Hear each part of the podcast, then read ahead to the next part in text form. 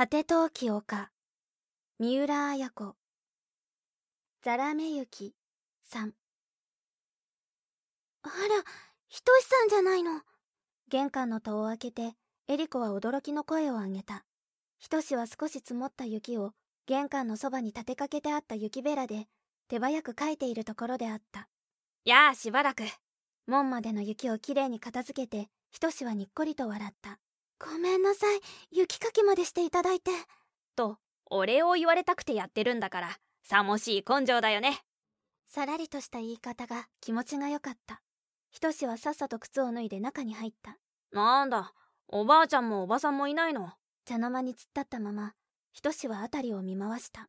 清潔に片付いている部屋の中は冷たい感じを与えるほどだ。安子らしい整理整頓の仕方である。そうなの今日は出稽古の日なのよ。おばさんも？母も今年からは忙しいのよ。以前は出たがらなかったんだけど語尾を濁したエリコの気持ちを知ってか知らずかひとしはストーブのそばにあぐらをかきそりゃよかったな。おばさんも少し外に出るようにした方がいいと僕は思ってたんだ。どうして？だってそうじゃない。おばあちゃんがいくら気丈だって年々年を取るからね。いつまでも出稽古ってわけにはいかないだろそりゃそうね。出稽古の方が見入りがいいっておばあちゃんが言ってたね。とにかくおばさんがおばあちゃんの代わりに働かなきゃさ。あらそんなことまでひとしさん考えてくれていたの？そうさ。人の懐の心配までしなけりゃいけないんだからな。僕も忙しいよ。誤調はざっくばらんだがエリコを見る目はまぶしげだった。お紅茶？コーヒー？それとも緑茶？いとこ同士らしい親しみを見せてエリコが首をかしげたそのエリコをひとしは一瞬凝視したがさりげなく言った。飲み方は知らないけどお薄を所望しようかな。あら珍しいのね。嬉しいわ。お薄を飲んでくれるなんて。ひとしはちょっと寂しく笑って。なあエリちゃん。人間っていろんな役どころに生まれてきてるんだね。と別なことを言った。いろんな役どころ？お茶の用意をしながらエリコはストーブの向こうで聞き返した。うんテレビなんかを見てると2枚目はいつも2枚目。悪役はいつも悪役。脇役も同家役も大体決まってるよね。そうね。そういえばそうかもね。僕たちの人生もさそれに似たところがあるみたいでさ。あらじゃあひとしさんは何役 ?2 枚目じゃない？そう願いたいところだがね。どうやら同家役さ。そうかしら。そうさ同家役さ。しかし人生には同家役も必要だからね。人を笑わせたりするバカもいなけりゃならないんだよな。この世には。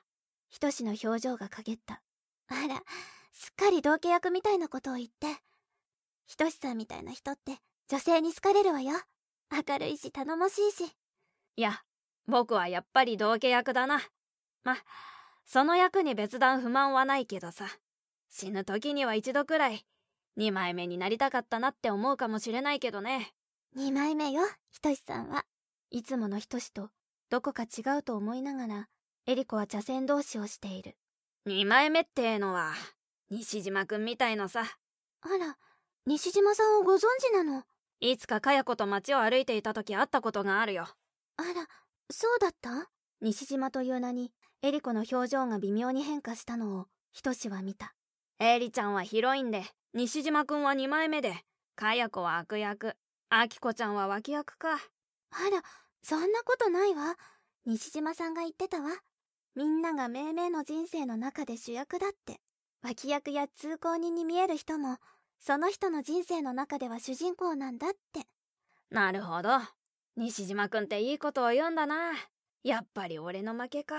出されたお茶をひとしは両手で押していただくようにして飲んだ玄関の戸の開く音がした。ただいま。常の声だ。エリコが立ち上がって迎えに出た。寒いね今日は。あおや。ひとしさんかい。入ってくるなり常はペタリと座った。安子は出稽古だね。ええ。今日は北島さんのところと原口小児科と2軒回ってくるから遅くなるって。原口さん。こないだも原口さんじゃなかったかね。違ったかねおばあちゃんはいつも元気だな僕もおばあちゃんの年までそうパッチリと生きられるかな何を言ってるんですよいい若者が、おばあちゃんはこれでもね、あんた方と10ぐらいしか年が違わないつもりでいるんだからね。常は笑った。寒さのせいか、少し顔色が赤い。それはそうと、風邪をひいたのかね。ちょっと寒気がするよ。頭も痛いし。なんだ、元気なこと言っても、やっぱり10以上は違うんだよね、おばあちゃん。ひとしが冗談を言ったが、エリコは心配そうに、頭が痛いって、おばあちゃん、お薬を飲まなきゃ。なーに、少し横になったら治るだろうよ。もう3月だっていうのに、こんなに寒くならなくてもいいのにね。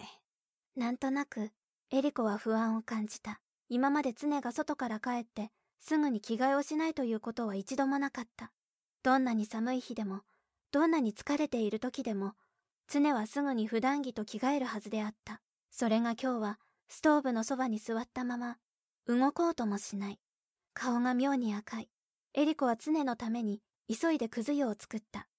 弟子の一人から送られたこのくず菓子は、くず湯にすると体が温まる。で、ひとしさんの方は変わりがないのかい？お父さんもお母さんも。くず湯を一さじ口に入れながら、常が言った。親父たちには変わりはないけど、僕に変わりは大ありさ。へえ。お嫁さんでも決まったのかね。そうばっちり当てられちゃ、照れるな。ちらっとエリコを見ながら、ひとしは頭をかいた。小説、果て陶器丘、集英社文庫、朗読、七瀬真由。